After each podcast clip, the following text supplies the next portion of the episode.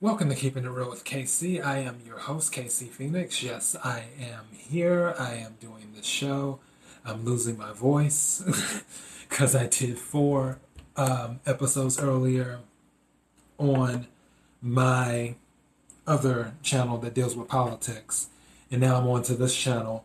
I'm just a, a little bit sad for two reasons. I'm, I'm a little bit sad because I'm doing this particular episode about Betty Wright, and then also I'm a little bit sad because I took notes for one of my other episodes, really detailed notes, and I can't find the notes. I thought I put them on my laptop, but I can't find them on my laptop. Then I checked my paperwork, and I can't find them in my paperwork.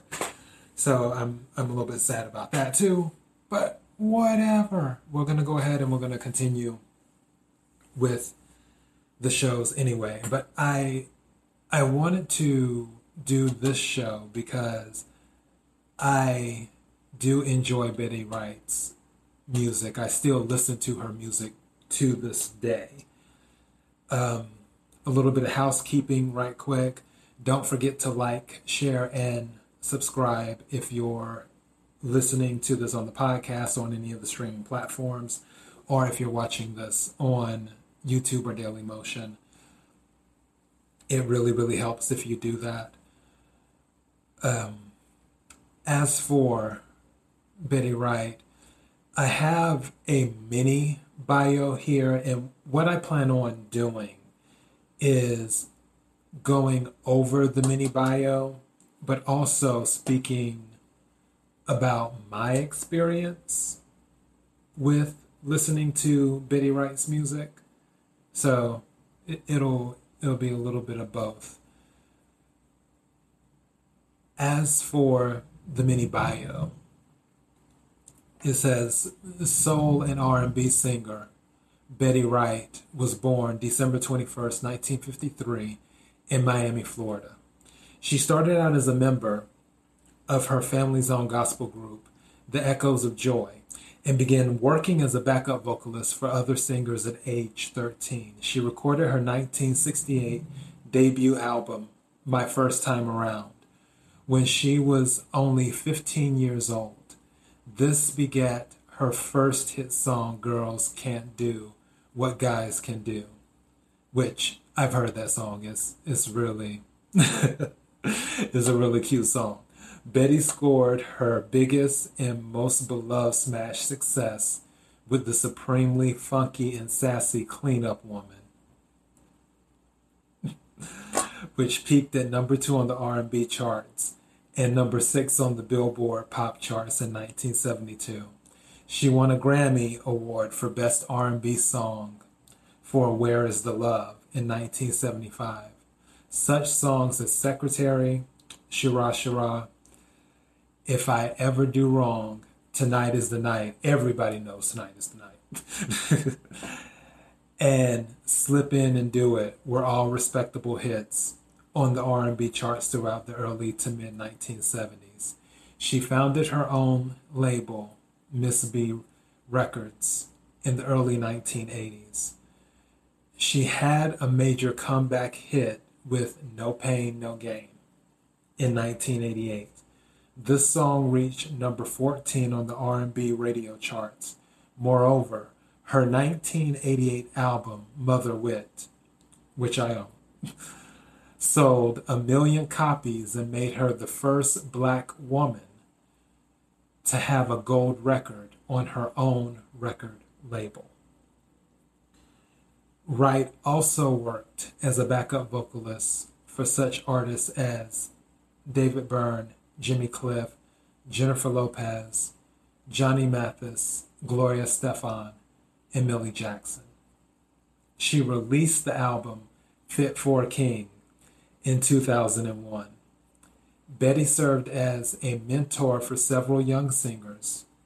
She also continued to record music and perform in concert.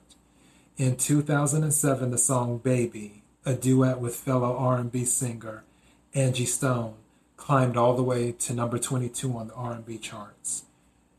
Betty Wright died at age 66 from cancer on May 10th, 2020, in Miami, Florida. That was the short bio. Um, my experience with Betty Wright was when I was a kid. I listened to the song Tonight is the Night. It was on the radio. And, and I was really, really young. And I just liked the way that it sounded. And I enjoyed how soulful her voice was. And also, I thought the song was funny because in Tonight is the Night, she was telling a story. She was telling, she was actually telling two stories in one. She was telling the story about what happened because it talks about losing, um, you know, the virginity, her virginity. And it also talked about how she approached her mother with that particular song. And you know her mother her mother's reaction her acting out her mother's reaction was very funny. It makes it very memorable and that is how i was first introduced to betty wright i later heard even though the songs were older i later heard clean up woman and also babysitter no pain, no gain.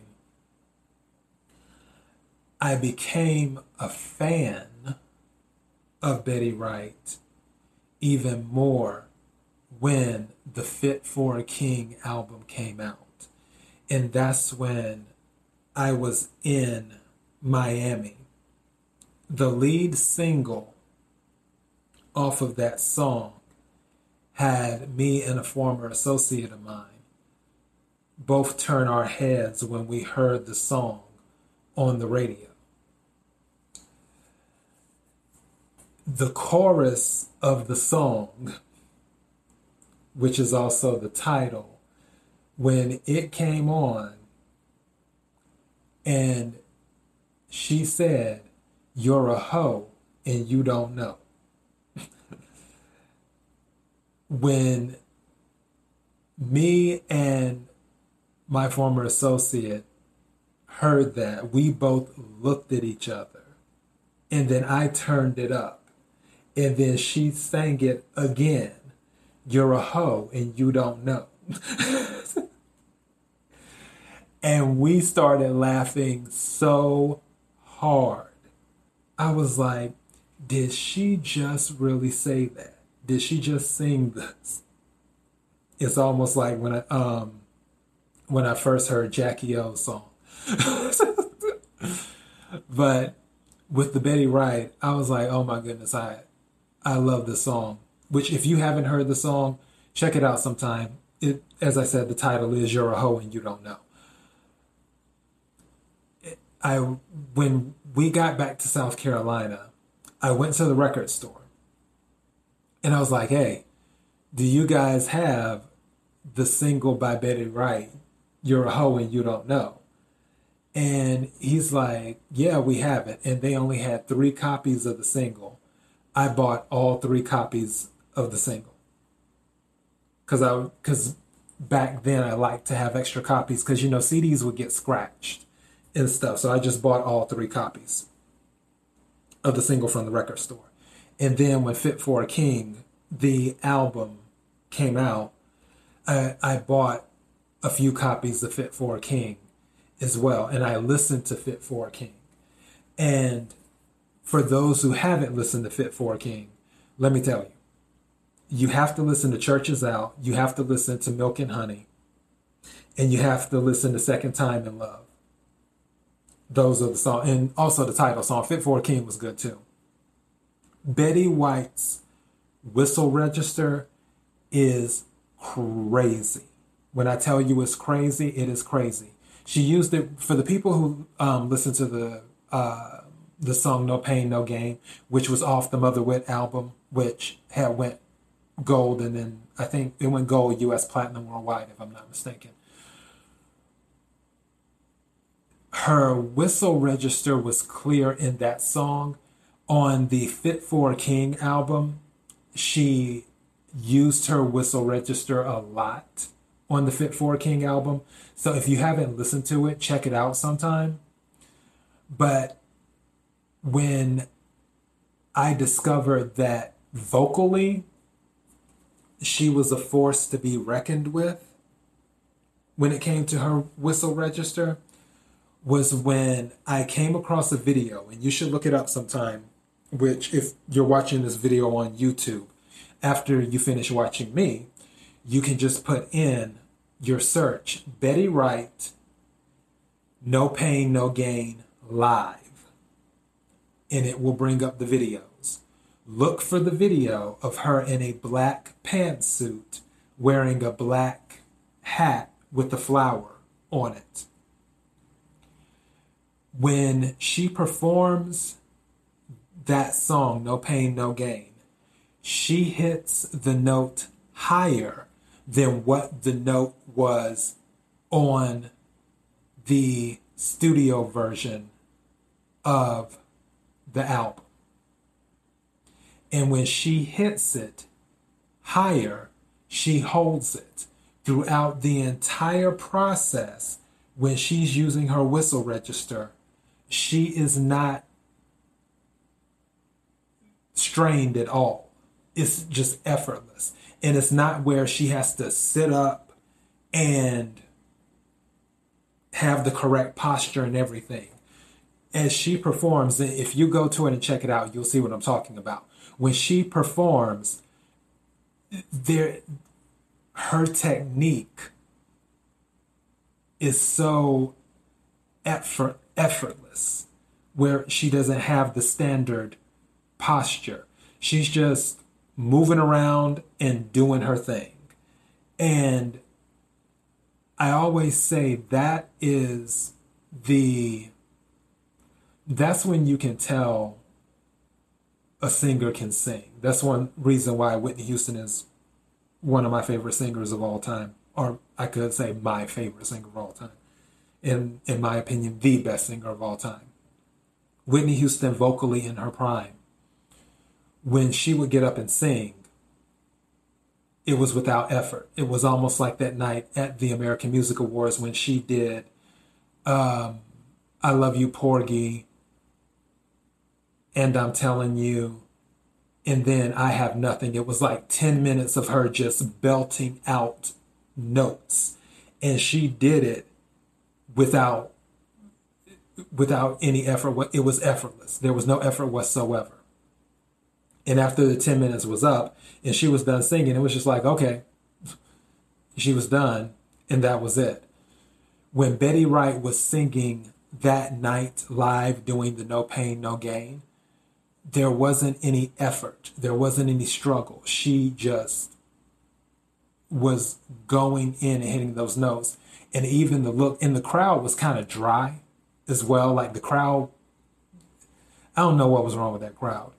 But when she hit that note, the look on one guy's face, he was like, wow. That's the vocalist in the Betty Wright I know. Also, they said she sang backup for Gloria Estefan. Another little tidbit, because I remember reading this back up very long time ago, decades ago. When Gloria Estefan was in a really, really bad bus accident, she had to physically um, go through the rehabilitation. But not only did she have to rehabilitate her um, body physically, she also had to go through vocal rehabilitation. Betty Wright was one of the people who helped her with that. So that's just a little, you know, trivia thing as well I want to throw out there. Betty Wright vocally is an unsung hero. She received credit for being a good vocalist, but I don't think she received the credit she deserved for being a great vocalist. Betty Wright was a great vocalist, as in she's up there with the more the mainstream vocalists that you hear of. when it comes to uh, that particular era. And I I feel like she didn't get the credit that she deserved. So that's my experience with Betty Wright. And I just wanted to say a few words and say that she will be missed. And I will continue listening to Betty Wright after the Pain is one of my favorite Betty Wright songs, which is also on the Motherwit album. It's No Pain, No Gain, and then After the Pain. And then also she has another song called Pain, which is on, uh, I don't know what album that one is on, but she has another um, song called Pain as well, which she's always singing about pain, which when it comes to love, we're always in pain. so, yeah, but thank you for watching and listening and I will get the other episode up soon. Don't forget to like, share, and subscribe, and all the other good stuff. You can follow the show KIRWKC on Twitter, KIRWKC on Instagram. Take care.